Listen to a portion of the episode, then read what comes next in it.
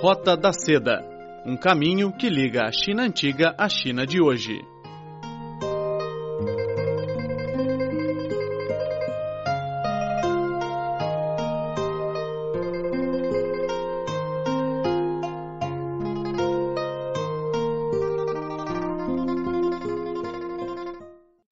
Caros amigos, sejam muito bem-vindos ao programa Roda da Seda. Eu sou a Silvia Jean e hoje vou convidar uma sinóloga brasileira para falar no nosso programa.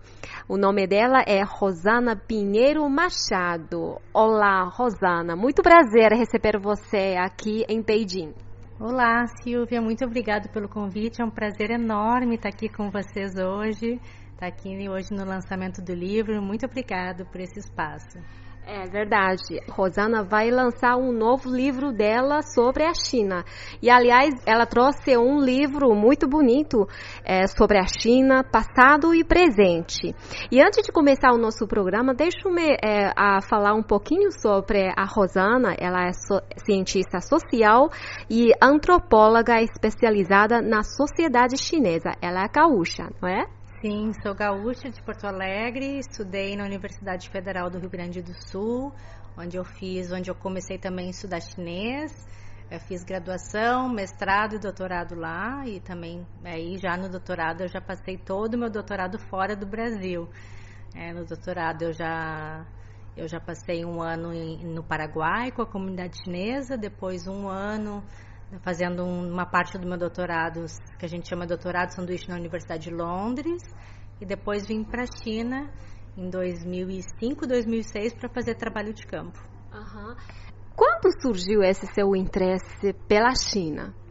Olha, o interesse começou bem cedo, quando eu estava ainda na graduação, em 1999, quando eu comecei um projeto sobre economia informal em Porto Alegre é onde tem que a gente chama camelódromo, que é onde tem os camelôs, os vendedores de rua. Eles tinham um grande mercado de mercadorias chinesas, mercadorias baratas. Primeiro eram mercadorias chamadas Made in Taiwan, é que foram as primeiras mercadorias que chegaram no Brasil, manufaturas baratas. Depois vieram as mercadorias Made in China.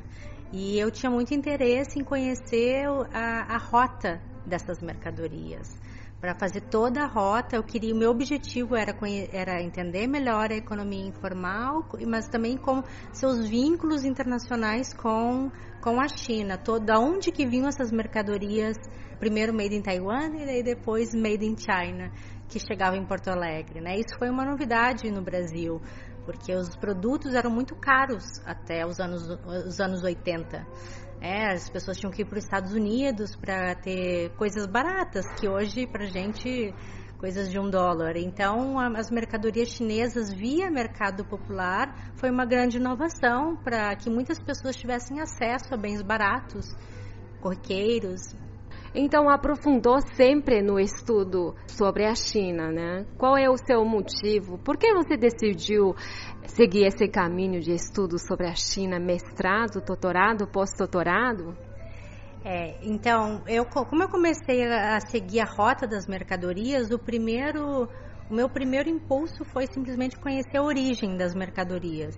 Mas ao mesmo tempo que eu fui chegando na origem, que era em Quanton, nas fábricas em Quanton e também na comunidade chinesa do Paraguai, eu me interessava cada vez mais na sociedade chinesa, porque eu via, eu precisava eu precisava ir para a China, precisava ir para o sul da China, e os materiais que nós tínhamos em português eram naquela época era ainda um tinha muito pouco material e o que tinha era geralmente pobre. E aí eu comecei a me aprofundar no estudo além do meu próprio objeto de pesquisa, eu comecei a me especializar na sociedade chinesa do modo geral, né? Também para suprir essa lacuna do próprio mercado editorial brasileiro.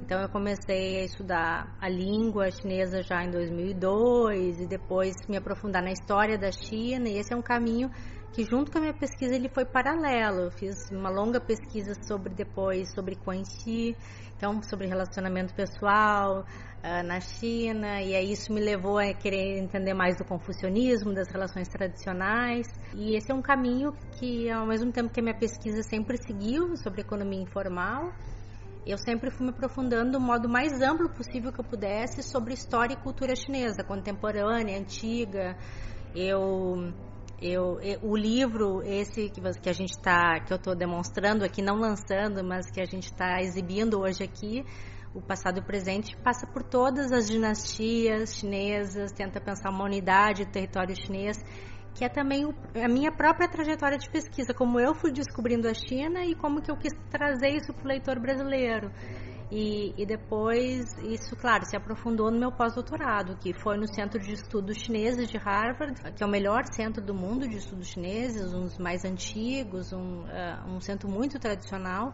e onde eu pude escrever esse livro e onde eu pude também passar muito tempo lendo sobre a história da China, porque meu compromisso era só estudar a China enquanto eu estava lá.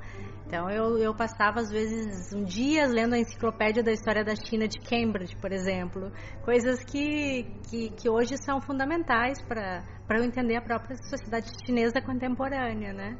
Sim. As transformações, para poder questionar o que, que, o que, que é uma China tradicional, o que, que é uma China moderna, quais são os rompimentos. E fala um pouco sobre esse, esse livro China Passado e Presente. É um livro que trata a história geral da China, né? desde muito cedo até a China contemporânea. É, é um livro bem ambicioso, né? 3.500 anos em 200 páginas, que eu acho que ele ficou hum, uh, num formato ideal, porque a ideia é apresentar uma visão das, das dinastias. Então, o livro é dividido entre as dinastias antigas, as dinastias intermediárias, as dinastias tardias e depois a transição para a modernidade, para a China moderna, o período da República, um período da, da Revolução Comunista e Cultural e a transição para a economia de mercado. Mas o que é mais interessante no livro é o fato de que eu convidei diversas pessoas que estavam no Brasil estudando ou morando na China, como a própria Janaína Silveira, que está lançando o livro dela também hoje aqui comigo, e que morava na China e tinha, ela tem um trabalho muito interessante de comunicação Brasil-China e que escreveu também. Então também tem um professor da Universidade Federal do Rio Grande do Sul que era especialista em Rota da Seda, nome do programa, né? E ele escreve um capítulo sobre a Rota da Seda, que não é a minha área de especialidade. Então é, é o, o, é, o livro conta com uma dezena de especialistas é da China ou em alguma questão especial sobre os negócios Brasil-China. Então, é, são três partes. A primeira, a China dinástica, depois a China moderna, e contemporânea e depois a China vista pelos brasileiros, uhum. contando as suas experiências. Sim. O que você quer mostrar para os leitores é, sobre a China? A história? A cultura? A história. A história e a cultura sempre vem juntos também quando a gente fala da história. E, claro, é um livro de história escrito por uma antropóloga. O meu objetivo com o livro é falar além, porque quando eu escrevi o livro, até falo isso na introdução, as imagens que se tinha da China, todo mundo começou a falar da China pré-Olimpíadas. E era aquela imagem dos chineses comendo escorpião, da muralha da China, somente estereótipos. E a China, um país tão rico e tão profundo, e eu acho que o objetivo principal era trazer também. Li um livro com profundidade acadêmica, mas que também não fosse um livro de uma visita jornalística também, como tinha muitos, mas um livro com, com pesquisa por trás e que desse uma visão para além dos estereótipos chineses, que são tão esgotados, que os brasileiros conhecem tão pouco a China, assim como os chineses conhecem tão pouco o Brasil. E o objetivo é esse, é contar uma história da China, de uma, de uma grande civilização, de uma civilização uh, grandiosa, mas também muito contraditória em diversos momentos, e que uh, pioneira em diversos aspectos, Uh, mas que também a gente que a gente possa avançar numa visão mais aprofundada do país. Uhum. Especialmente para fazer trocas com eh, nesse momento de tanta tão propício quando o Brasil e a China eram dois países emergentes. O Brasil a gente não pode, não sei se pode ainda falar como um país emergente, mas tanta coisa que pode ser parecida ou diferente, mas enfim, de oferecer esse material para quem quisesse conhecer a China além do estereótipo. Não é um livro Uh, não é um livro acadêmico, é um livro para o grande público. E ele é, é, bastante interessante porque ele foi usado no Exame Nacional né, dos Estudantes Secundaristas para uma questão sobre ele, sobre, sobre a dinastia Min.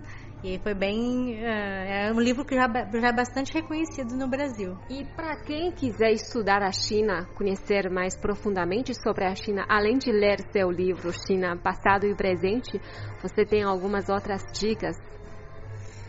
Ai, hoje tem tanta possibilidade nas universidades. A minha dica é Instituto Confúcio, né?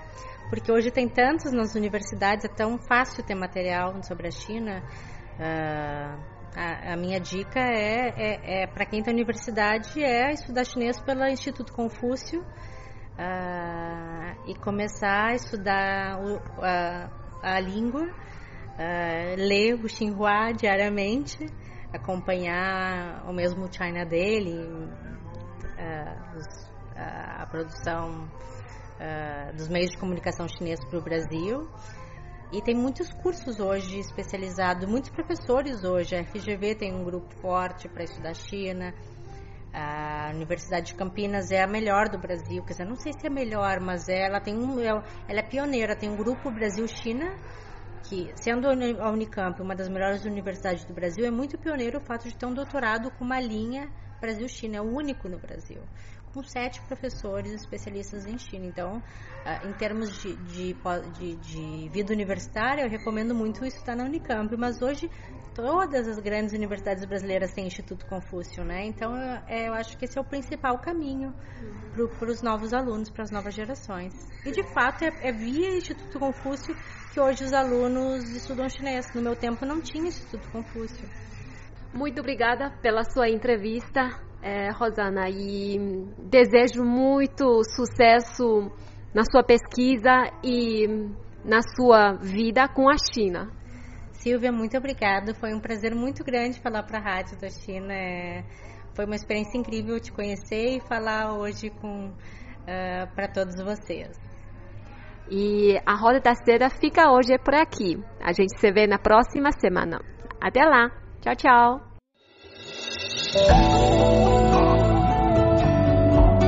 Fábulas e lendas da China.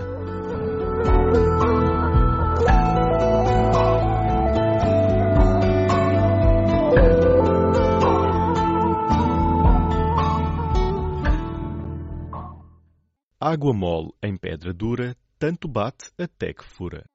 Era uma vez, na infância do grande poeta chinês da dinastia Tang, Li Bai, quando pequeno, Li Pai não era um aluno muito aplicado. Um dia, enquanto estudava, ele perdeu a paciência e esbravejou. Este livro é tão grosso, quanto poderei terminar? Depois de um tempo, ele simplesmente atirou o livro e saiu a passear. Durante o caminho, ele observava tudo à sua volta, quando de repente deparou-se com uma velha senhora que polia uma grande barra de ferro numa pedra. A senhora estava tão concentrada que nem percebeu a presença do pequeno Li Pai. Curioso, o menino ficou ali entretido por muito tempo. Entretanto, ela nem sequer olhou para ele, continuando focada em limar a barra. Finalmente, Li Pai não se conteve e perguntou à senhora: Oh, vovó, o que você está fazendo? Polindo agulha, respondeu a senhora sem levantar a cabeça. Polindo agulha.